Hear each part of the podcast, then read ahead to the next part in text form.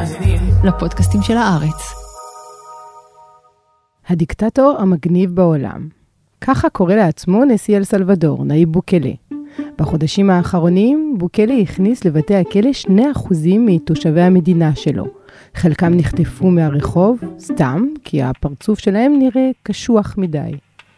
למרבה ההפתעה, המעצרים שהם חלק משורה של צעדים שמחקו לחלוטין את הדמוקרטיה באל סלבדור, הפכו את הנשיא הצעיר, בנו של מהגר פלסטיני, לפופולרי עוד יותר משכבר היה. Bien, como todos sabemos, nuestro país vivió hace unos días un aumento de asesinatos por parte de los grupos terroristas, conocidos como pandillas, lo cual ya no era ya no era algo normal en nuestro país como sí lo era anteriormente.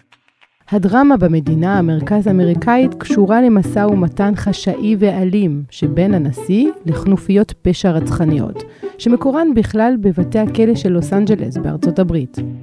מהלך אחר של הדיקטטור המגניב קנה לו פרסום עולמי. בוקלה הפך את אל סלבדור למדינה הראשונה בעולם שבה ביטקוין הוא מטבע רשמי. הוא הוציא מיליונים מקופת המדינה כדי לרכוש את המטבע, ומדבר על הקמת ערי קריפטו שיפיקו מטבעות באמצעות אנרגיה של הרי געש.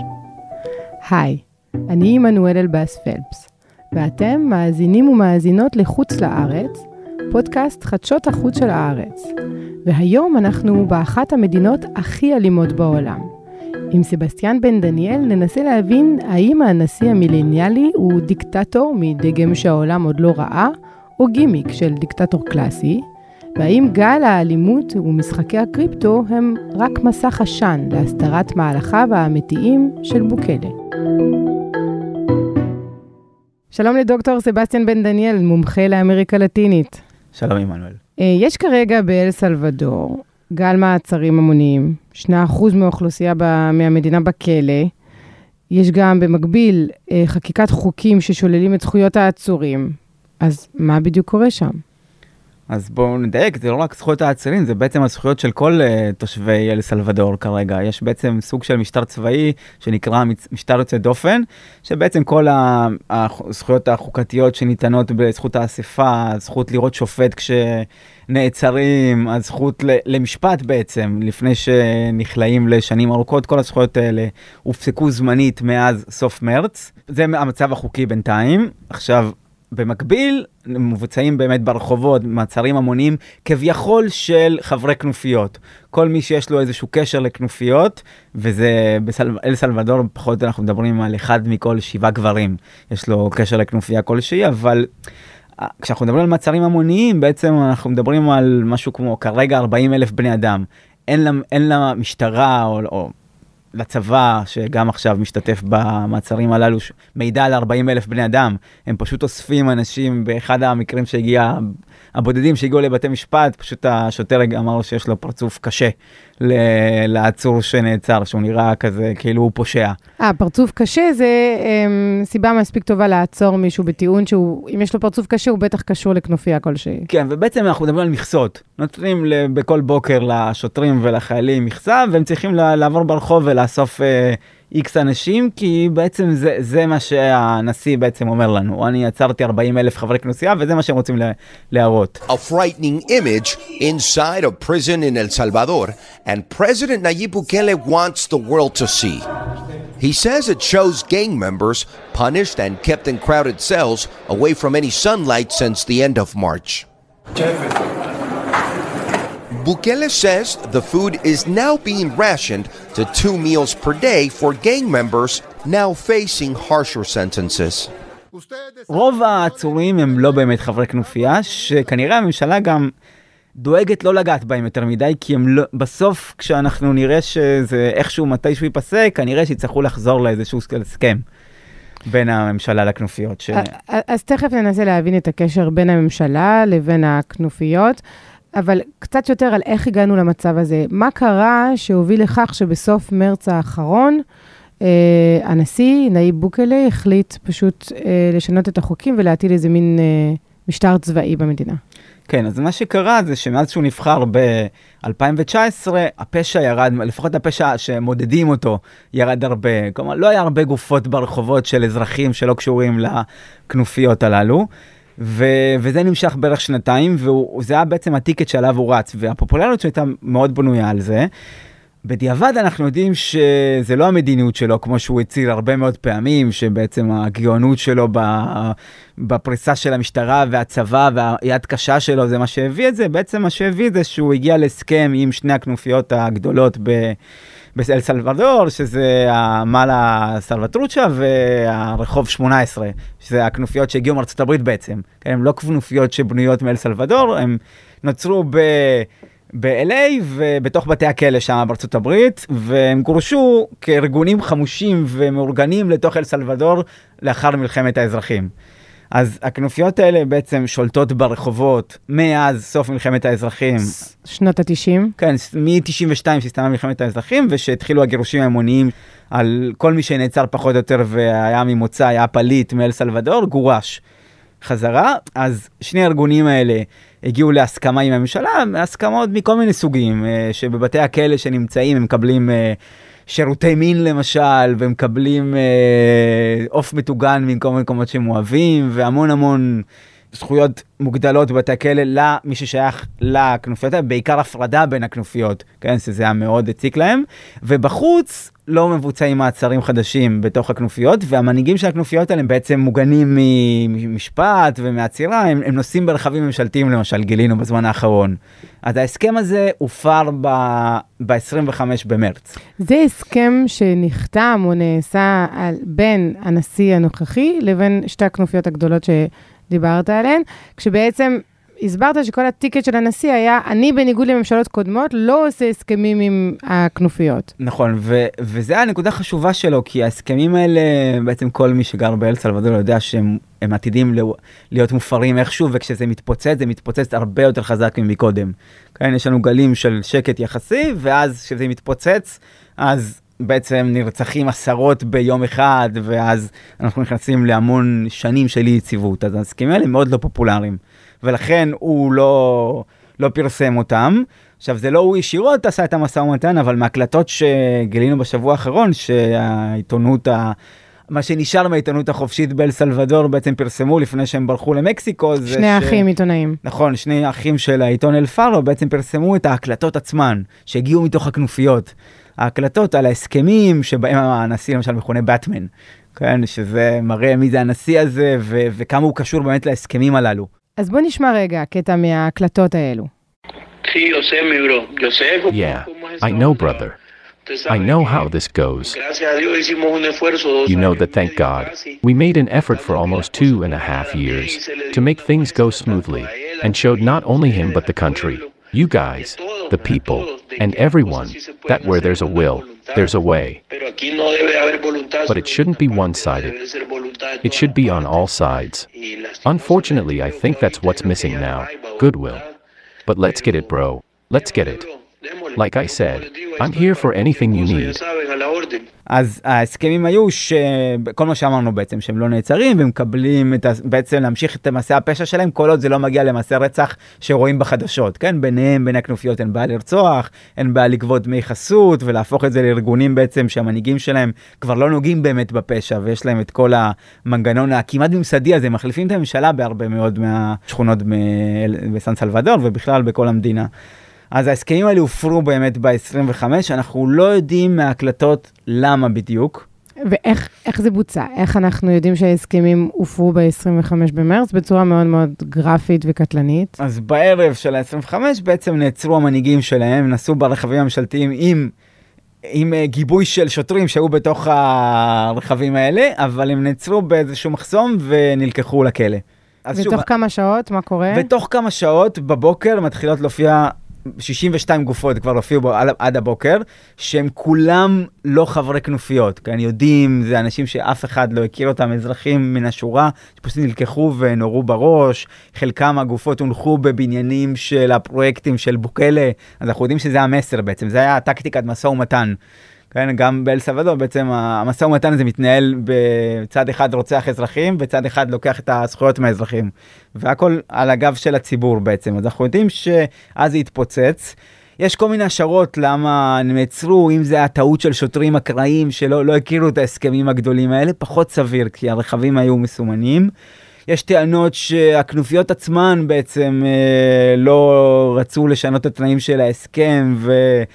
ופחדו מהפופולריות של בוקלה, ויש טענות שזה היה כוחות אופוזיציוניים בתוך הממשלה שלו, שראו את מה, מה הולך לקרות עם הנשיא הזה והכוחות שהוא לוקח לעצמו. ועוד טענה שהיא מאוד, לאור המהלכים שקרו אחר כך, שאפשר לנתח בדיעבד, זה שבעצם בוקלה חיפש את זה, שהמצרים האלה לא היו כל כך שרירותיים ואקראיים כמו שקרו, כשהוא בעצם, כל החוקים שעברו מאז, החודשיים של המשטר הצבאי, שהוא לקח לעצמו את הסמכויות, איך שהוא העביר אותם, כן, שהם עברו בצורה מאוד מאוד חלקה בפרלמנט ובבתי המשפט, שאנשים שהוא מינה, בעצם אישרו את זה גם בפרלמנט ברוב מיוחס. ושל יותר משני שליש, וגם בבתי משפט זה עבר בלי שום עתירה, בלי שום דבר, וחוקים שהם, שוב, הם, הם מטורפים יחסית לדמוקרטיה של סלבדור. כלומר, המלחמה נגד הכנופיות, המלחמה שהתחדשה, זה התירוץ או הלגיטימציה שהוא יכול לקבל בקרב הציבור כדי להעביר את כל החוקים האלה. והוא אכן מאוד מאוד פופולרי, אנחנו מדברים על 90 אחוזי פופולריות לפי המספרים האחרונים. עכשיו, שוב, אין לי בעיה עם משטרים פופולריים, זה חיובי דווקא, אבל הפופולריות שלו בעצם נובעת עכשיו מהיד הקשה הזאת כביכול. ככל שהוא לקח יותר זכויות וככל שהוא ביצע יותר מעצרים אקראיים ברחובות, אז בקרב אלה שלא נעצרו ולא המשפחות שלהם שיושבות מחוץ לבתי הכלא לאחרים, מאוד מאוד צמחו ומאוד מאוד תומכים במעשים האלו. וזה לקח ממלחמת, ה... זה מה שקרה בכל בעצם מדינות בלטין אמריקה, אחרי המלחמות האזרחים, האנשים עייפים מזה, ולא מאמינים בעצם בדמוקרטיות. הם לא הביאו את ההבטחה שלהם. הם, הם אכזבו בעצם גם באל סלבדור עם כל האלימות שהייתה שם אחרי, ובכל האזור זה קרה. אז אנשים מאוד מוכנים לוותר מאוד מהר על זכויות דמוקרטיות. תמונת היד הקשה הזאת שתשמור עליהם. ו- ורואים באמת שמעל 90 אחוז נותנים לו טוב מאוד, ויותר אפילו לא טוב, אלא טוב מאוד במהלכים שהוא עושה ובחוקתיים. אנחנו יודעים גם שבוצעו המון מעשי רצח בידי המשטר, כן, של אנשים בתוך הכנופיות האלה בלי שום משפט, בלי שום דבר. וגם זה קיבל המון פופולריות, למרות שאנשים יודעים את זה. כן, המהלכים שלו הם לא מבוצעים בכל המשטרים הצבאיים של פעם. בוקלה הוא דיקטטור בהתהוות 2.0, אה, הוא מפרסם את זה בטוויטר. מה זאת אומרת, הוא גם מכנה את עצמו הדיקטטור המגניב ביותר. המגניב, הצעיר, המילניאל הראשון, וכאילו בחצי צחוק, הדיקטטור הטוב, ו... ומה הוא עושה? הוא מפרסם כל פעם, למשל אמנסטי חוקרים את מה שקורה שם, ובניגוד למשטרים אחרים שאומרים מה פתאום, זה הכל שקרים, והדוח מזויף, ו... ודברים מהסוג הזה, הוא עושה בדיוק ההפך, הוא לוקח את הדבר הזה ומפרסם אצלו בטוויטר ואומר, הנה זה מה שאנחנו עושים, באמת, הנה מה שהם אומרים, שאנחנו זורקים, והוא מפרסם סרטונים, אנחנו זורקים את המיטות שלהם מה... מבתי הכלא, נותנים לנו לישון על הרצפה, מכניסים uh, 50 אנשים לתא של 3 על 3 ורואים אותם כזה נמחצים ומערבבים בכנופיות כדי שיהיו מעשי רצח בתוך בתי כלא. אז כל הדברים האלו מתגאה בהם והם זוכים להמון פופולריות. וזה מה שמדאיג היום באל סלבדור. אל סלבדור היא מדינה במרכז אמריקה שגובלת בהונדורס וגואטמלה. היא המדינה הצפופה באזור וגרים בה מעל שישה מיליון בני אדם. היא מדינה חקלאית בעיקרה, וקפה הוא מהגידולים המרכזיים בה. ב-1969, אל סלבדור הייתה חלק מאחד הסיפורים המוזרים בהיסטוריה, מלחמת הכדורגל. אחרי שנים של מתיחות עם הונדורס, נפגשו נבחרות הכדורגל של המדינות לשלושה משחקים שיקבעו מי תעבור שלב בדרך למונדיאל של 1970. המפגשים הטעונים דרדרו את יחסי המדינות לשפל, שבסופו פלש צבא אל סלבדור להונדורס. ארבעה ימים לאחר מכן, בעקבות התערבות בינלאומית, הסתיימה המלחמה. בשנות ה-30 של המאה הקודמת עלתה לשלטון באל סלבדור חונטה צבאית אלימה. ב-1979 פרצה במדינה מלחמת אזרחים שנמשכה עד 1992. כ-75 אלף בני אדם נהרגו במלחמה, רובם על ידי הצבא, בו תמכה ואותו מימנה ארצות הברית. לאחר המלחמה הפכה אל סלבדור לדמוקרטיה נשיאותית, והתנהלה ככזו עד לתקופתו של הנשיא הנוכחי בוקלה. באל סלבדור ישנם כמה מחוקי ההפלות הקשוחים ביותר בעולם, שאוסרים לחלוטין על ההליך, גם במקרים של אונס, גילוי עריות או סכנת חיים. לעתים נשים שעוברות הפלה טבעית נשלחות לכלא באשמת הריגה. אז יש לנו נשיא שמחסל את הדמוקרטיה וזוכה לפופולריות עצומה, ובנוסף לזה, כבר בשנה הראשונה שלו בשלטון, הוא משנה את החוק כדי שהוא יוכל להיבחר לקדנציה נוספת. נכון, אז הוא משנה את החוק בצורה שבעצם זה אחד הדברים הכי אלמנטריים שנשארו אחרי שבעצם הדמוקרטיה חזרה. חלק מה שנורא פוחדים זה שמנהיגים בעצם יצברו מספיק פופולריות כדי להישאר כמה קדנציות שהם רוצים. אז באל סלבדור הלכו לחומרה ואמרו קדנציה אחת וזהו. כדי שאף אחד לא יצבור מספיק כוח בתוך המנגנונים ושלא יהיה למשל שתי קדנציות ואחר כך יחליף אותו מין כזה כמו אצל פוטין משהו כזה אלא באמת שיהיה קדנציה אחת שלא יספיקו לצבור מספיק פופ... פופולריות וכוח בתוך המנגנונים ולכן זה היה החוק מ-92 וזה עבד בסדר. עד עכשיו, כלומר שוב, זה לא, זה עשה קצת יציבות מהתחלפות האלה, אבל לפחות זה שמר על הדמוקרטיה בזמנים מאוד מאוד קשים. ומה שהוא עשה זה שינה את החוק על ידי מש, אנשים שלו, שוב, בבתי משפט ופרלמנט, הוא שינה את החוק שהוא יוכל להתמודד ב-2024. לקדנציה שנייה. עכשיו כן. מותר לנשיא אה, לכהן שתי קדנציות ברצף. וזה לא מספיק אבל לשנות את החוק, כי בעצם האנשים צריכים לקבל את זה, זה לא, הוא צריך להיבחר הרי, או לפחות בינתיים הוא צריך להיבחר. ולקבל את השינוי המאוד מאוד עמוק הזה בחוק. אז מה שהוא עשה בעצם זה לצבור את הפופולריות הזאת, שוב, על ידי היד קשה הזאת, ולכן אני חושב שזה בא בכוונה, זה לא משהו שקרה בצורה אקראית. ואם נדבר עוד מעט על הביטקוין ועל הדבר, ואיך הוא מציג את עצמו באמת כדיקטטור מגניב, לא רק כמישהו שהוא יד קשה, כזה שמרן עתיק כזה, מאלה שכבר לא רוצים אותם, אלא כהדור הבא, אלה שבעצם עושים דברים טובים על, מהכוח הזה. תנו לי את הכוח ואני אשפר את החיים שלכם. אז בוא נדבר על נאיב בוקלה האיש, מי הוא, מאיפה הוא הגיע, איך הפך להיות נשיא אה, של אל סלבדור בגיל 36? אה, כן, הוא נבחר בגיל מאוד מאוד צעיר יחסית, הוא, הוא בן למהגרים, כן, לפליט פלסטיני שעשה הרבה מאוד כסף באל סלבדור, אבל בסוף הוא בן למהגר, הוא לא בא מהממסד, מהאליטות המוכרות, הוא בא, גם אין לו מפלגה, הוא לא בא מהשמאל ומהימין, אי אפשר לסווג אותו כמישהו עם מדיניות שמאל או מדיניות ימין. למרות שהוא היה ראש עיר של סן סלבדור, והוא כן היה לו איזה סוג של מנגנון, איך שהוא מסביר את עצמו ומציג את עצמו, הוא זה שהוא בא מחוץ לממסד. כן, אני שונה, כל המושחתים האלה שהיו עד היום, אני שונה מהם. אני סוג של דונלד טראמפ מצד אחד, אבל מצד שני אני עושה טוב, לא כמו, לא כמו האמריקאים, כן? אני בא מחוץ לממסד ואני אשנה את כל מה שעד עכשיו, תצביעו לי כדי שאני אוכל לשנות את ה... הדמוקרטיה שבעצם עד היום לא נתנה לכם את הפירות שצריך בגלל שהם היו מושחתים אז אני בא מבחוץ ובאמת הוא עסק מאוד בשיווק והוא מאוד השתמש בזה וזה עובד כן עובדתית הוא מקבל המון פופולריות כמישהו צעיר מישהו חדש שבאמת יעשה שינוי באל סוף סוף, הוא, הוא מדבר המון לאמריקאים. כן, הוא כאילו משיג לעצמו מעמד בינלאומי עכשיו בוועידת האמריקות שמתרחשת בארצות הברית, הוא לא נסע לשם, הוא כאילו נשאר מבחוץ, שוב, כי הוא אאוטסיידר כזה, אבל הוא, הוא מאוד ביקר את זה. כן, האמריקאים המושחתים והם אלו שבעצם הוא גם מאשים אותם באלימות שקרתה עכשיו. הוא בעצם בונה את עצמו כשליט יחיד של סלבדור, כן? לא, הוא, לא, הוא לא מתכנן רק לקדנציה הבאה, הוא מתכנן ללכת בדגם של מדורו בוונסואלה ובניקרגואה, והדגם הזה זה הדגם ש... וזה בדיוק גם האנשים שלא נסעו לוועידת האמריקות, כלומר רואים שהוא לוקח את עצמו לכיוון הזה של להפוך לשליט הטוב ו... טוב, וניצואלה הם לא הוזמנו לוועדת אמריקה. נכון, נכון, אבל הוא שם את עצמו איתם בכוונה, הוא כן, הוא בעצם, הוא לא ענה למזכיר המדינה האמריקאי. התקשרו, רצו שהוא יבוא. בגלל שהיא מדינה נורא קשורה, יש ב, היום בארצות הברית 1.5 מיליון אה, אזרחי אל סלבדור, כן, מתוך אוכלוסייה של 6 מיליון. זה, הם, הם מאוד קשורים לארצות הברית, אותו מטבע, אז הם מאוד רצו שהוא יבוא, והם רוצים לקחת אותו לכיוון שלהם. הצפון אמריקאים, והוא בכוונה נשאר בחוץ, כי בעצם הוא רואה את העתיד גם, והוא ביקר אותם למשל על זה שהאמריקאים לא מביאים את מדורו, ולא מביאים את קובה, ולא את איקרגואה, כי כביכול זה לא משטרים דמוקרטיים. אבל כל הרגע, כל הזמן עכשיו הם מדברים עם סעודיה. כן, אם זה אין בעיה לדבר איתם על מחירי הזה, וזה המשטר הכי אוטוקרטי שיש לנו בעולם אולי.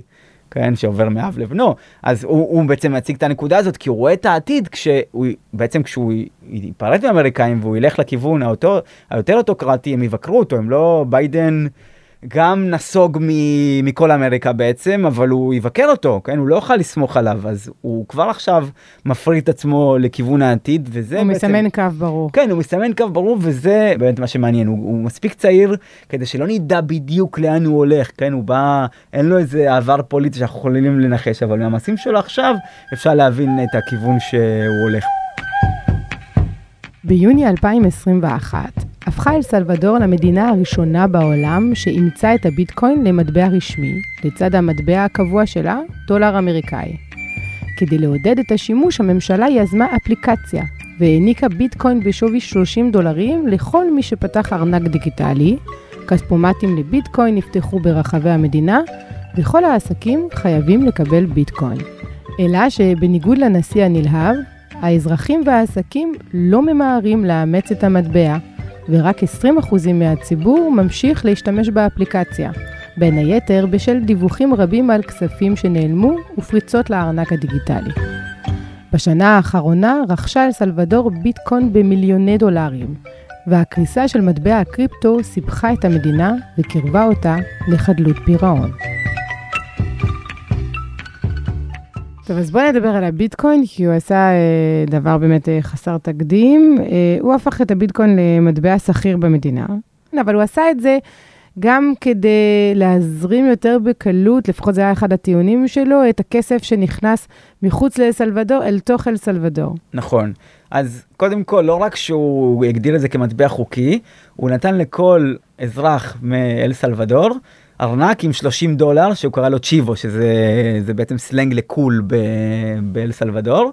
כל אחד קיבל 30 דולר, שזה הרבה. אל צ'יבו דיקטטור?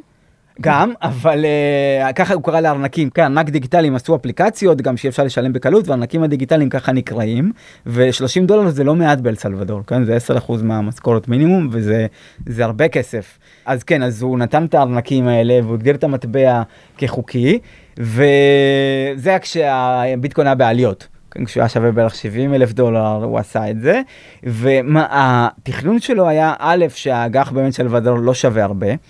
וכך הוא הכניס כסף דרך ביטקוין, אבל גם באמת המהלך שיש בו מן הצדק, שבגלל שרוב המשפחות באל מתקיימים בגלל המהגרים שלהם ב... בארצות הברית, הם מעבירים את הכסף בדולר. זה הסיבה אגב שהמטבע הוא דולר באל סלבדור, כדי שלא יהיה יותר מדי המרות, אבל החברות שעושות את ההמרות האלה, אז הן לוקחות הרבה מאוד עמלות מהמהגרים עד שמגיעות למשפחות. וזה באמת משהו שמאוד מציק לשני הצדדים, כן, אל סלבדור בחוץ ובפנים. אז זה הסיבה שהוא נתן, כן? זה הסיבת קיום של הביטקוין, לפחות זה מה שהוא אמר, אבל בעצם זה מגניב, כן? זה חלק מהדמות שלו, הביטקוין, זה המטבע שעלה המון. עכשיו אנחנו רואים שזה פחות עובד, אנשים פחות מזרימים כסף, אה, כן, אף אחד לא קונה אג"ח, אבל כן קונים ביטקוין, אז כשהביטקוין עולה, אז בעצם המטבע של סלבדור עולה. כן, ועכשיו זה ירד, אז הוא קנה עוד יש לו מטמון עכשיו של uh, ביטקוין והוא הגדיל ערים שלמות כערי ביטקוין והוא הכריז בכנס שהיה שם לפני שבועיים על עיר שלמה שמופעלת על ידי כוח זה הולך מצחיק אבל של הר געש שכאילו הוא גם סביבתי הרי. אז הביטקוין הקריאה של הביטקוין היא משהו כמו ה, בעצם המדינה החמישית בעולם כרגע. כן וידאו עולים רק בגלל שהם מוכרים קוראי ביטקוין זה המון המון חשמל הביטקוין וזה, וזה בעייתי למדינה כמו אל סלבדור שבעצם מושקעת כמעט רק בחקלאות עד היום. אז הוא אמר נבנה מהר געש ונעשה מזה כוח טרמודינמי ונפעיל עיר שלמה שתהיה רק כורה ביטקוין. אז הוא בעצם בכנס הזה הוא גם אתם רואים את זה כמו פסטיבל רוק היה בסוף. כזה הוא לא אמר אם הוא מגיע לא מגיע בסוף הוא שם מוזיקה של ה-AC/DC ועלה ודיבר שם עם כאילו כוכב רוק. ועכשיו כשרואים לא רק שזה יורד זה פחות בעייתי מטבעות יורדים.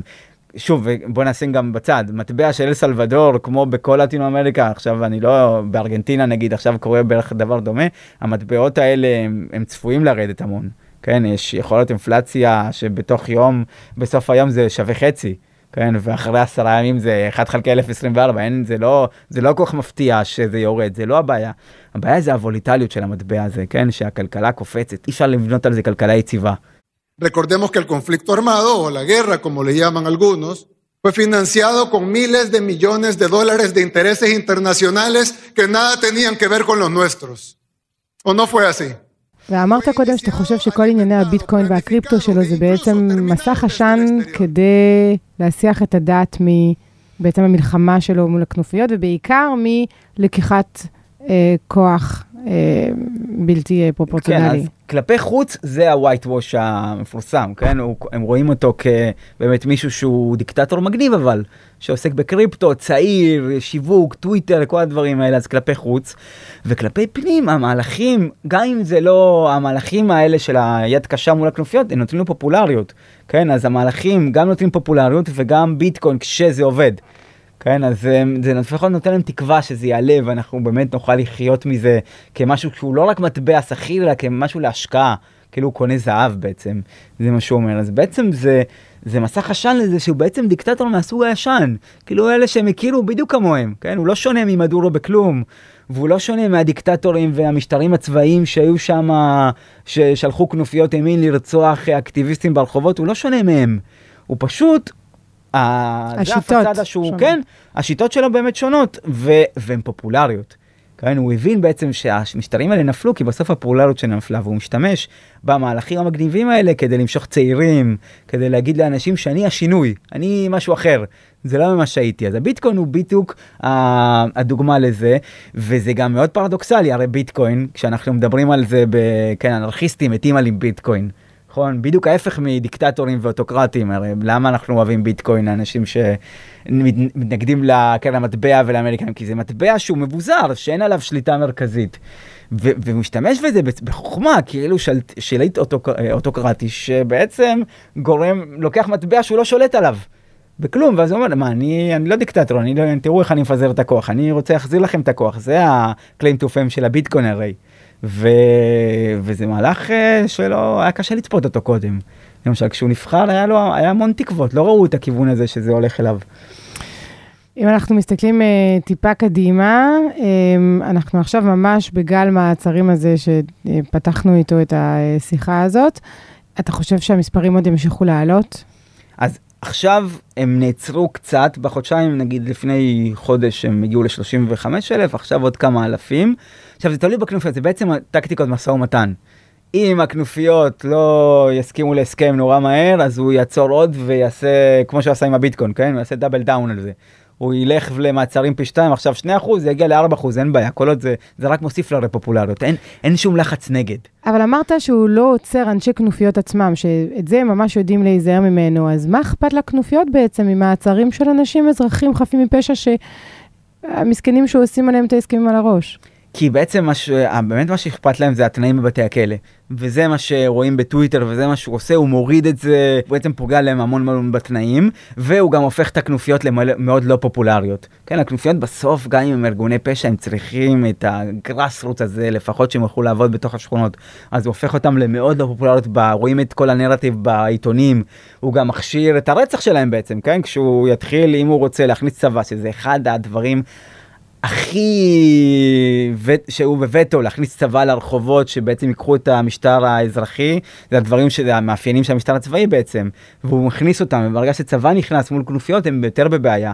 אז הם רואים את העתיד אז בינתיים הוא לא נכנס יותר מדי אבל הוא, הוא מאותת להם תיזהרו. אם לא נגיע להסכם שוב שאני כמובן בסוף לא יגידו שזה הסכם הוא יגיד שזה היה קשה שלו והכל אבל בסוף זה ייגמר בהסכם. לא, הצלח, לא הצליחו אף פעם בלסלבדור לסיים אלימות אחרת. אז ההסכם הבא יהיה יותר טוב לו, והוא גם משיג מהם אה, תמיכה פוליטית בבחירות הבאות. מהבחירות בפרלמנט הוא זכה בהם ברוב מאוד מאוד גדול, לא רק בגלל הירידה באלימות, אלא בזה שהוא קיבל תמיכה של השכונות שהמאלה סלווטרוצ'ה שולטים בהם, רואים את התמיכה הגדולה בבוקלה. כן, וגם הכנופיה השנייה, אז הוא ישיג בהם תמיכה פוליטית, הסכם יותר טוב, ובסוף זה ייגמר בזה. השאלה היא כמה אנשים ימותו עד אז. אז בינתיים זה נראה שזה נרגע, אז כנראה שזה ילך כל עוד זה יהיה פופולרי, אבל הוא, הוא לא ירצה להפסיק. יכול להיות שהם התחילו כבר את המשא ומתן. כן, הם בטוח התחילו את המשא ומתן. אני חושב שזה לא נסגר בגלל שזה זוכה לכל כך הרבה פופולריות, שאולי אפילו אותו זה הפתיע. כמה, אולי הוא רק מספיק לו עד הקשה הזאת ולקבל מספיק, אולי הוא לא צריך אותם. אז על פניו, 2024 נראה שהוא נבחר מחדש. יש איזה משהו, תסריט סביר, או איזה כוח שצריך לקחת בחשבון שיכול להסיט את המסלול של בוקלה? אז יש את מה שנשאר באמת מהתקשורת, שהם באמת מפרסמים את המהלכים שלו ומראים שהם למשל העובדה הזאת שהוא עוצר המון אנשים שהם חפים מפשע, היא כבר לא בסוד גלוי אצל אה, כמה אנשים שנעצרו, אלא באמת זה פורסם על ידי כלי תקשורת מאוד אמיצים. כן, הוא, הוא מרגל המון אחרי עיתונאים, נגיד הפרשה, לא דיברנו על NSO, אבל אנחנו יודעים שהוא רגל אחרי עשרות עיתונאים, וידע את הסיפורים האלה קודם, והוא הולך להכניס אותם לכלא על זה, כי אחד החוקים שעבר זה שאסור לדבר עם כנופיות.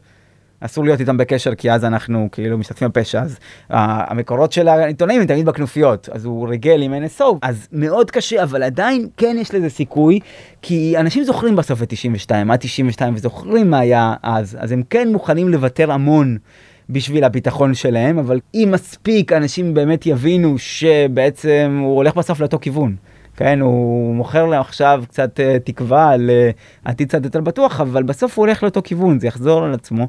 אז יש כוחות מאוד גדולים באל סלבדור שהם כרגע הם לא הרוב, כן, זה אחוזים קטנים, אבל כן יכולים לפחות להתנגד מאוד לה, ולהציג אותו באמת כמו, כמו שהוא באמת, את הכיוון שזה הולך. אז אולי לא ב-2024, אבל בעתיד הטיפה יותר רחוק, אז אנחנו רואים את הכוחות האלה שנבנים וכן יכולים להתנגד לו. דוקטור סבסטיאן בן דניאל, תודה רבה. תודה, עמנואל.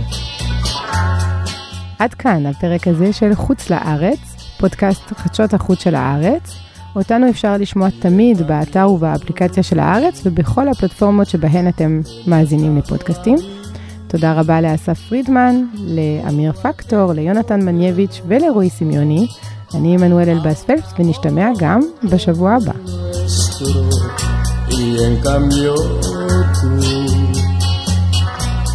Has dado a mí.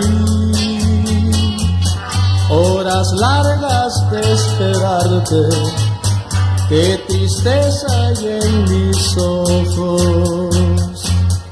Aunque sí comprendo que te he esperado tanto aunque sí amor deseo una y mil veces no resisto que